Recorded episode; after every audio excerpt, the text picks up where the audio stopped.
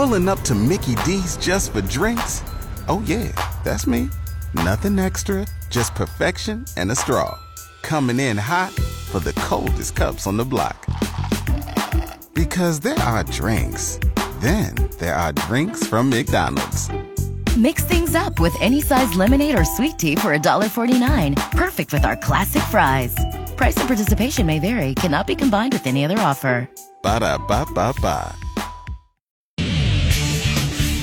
Nebraska football players Ochaun Mathis and Trey Palmer were both picked in the NFL draft Saturday. Both players were taken in the sixth round. Mathis was selected by the Los Angeles Rams, and Palmer was picked by the Tampa Bay Buccaneers. It marks the fourth straight year Nebraska's had two or more NFL draft picks, and the 57th time in the past 60 seasons the Nebraska program has had multiple draft selections. Former Huskers Garrett Nelson, Travis Vokolek, and Caleb Tannor signed with NFL teams on Saturday as undrafted free agents. That's according to national reports. Nelson reached an agreement apparently with the Miami Dolphins. Vokolek had reportedly reached a deal with the Baltimore Ravens, and Tannor signed a deal with the New York Jets. Nebraska long snapper Brady Weas, who transferred from Georgetown, accepted a rookie minicamp invite with the Houston Texans.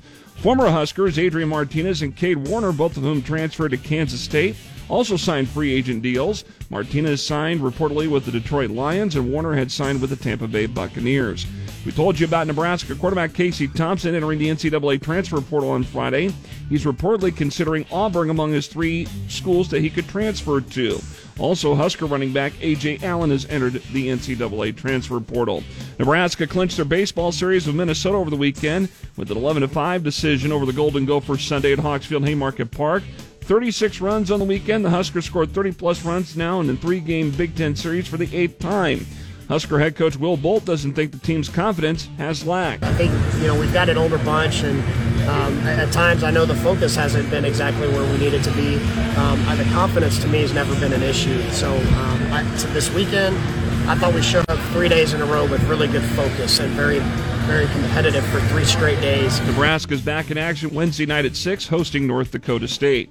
And the Nebraska volleyball team Saturday swept Wichita State in three sets in Nebraska spring match in front of a sold out crowd of nearly 2,100 at the Bison Activity Dome on Saturday in Central City. Harper Murray led Nebraska with 12 kills. Lexi Rodriguez had 12 digs. I'm Jeff Motz, KFOR Sports.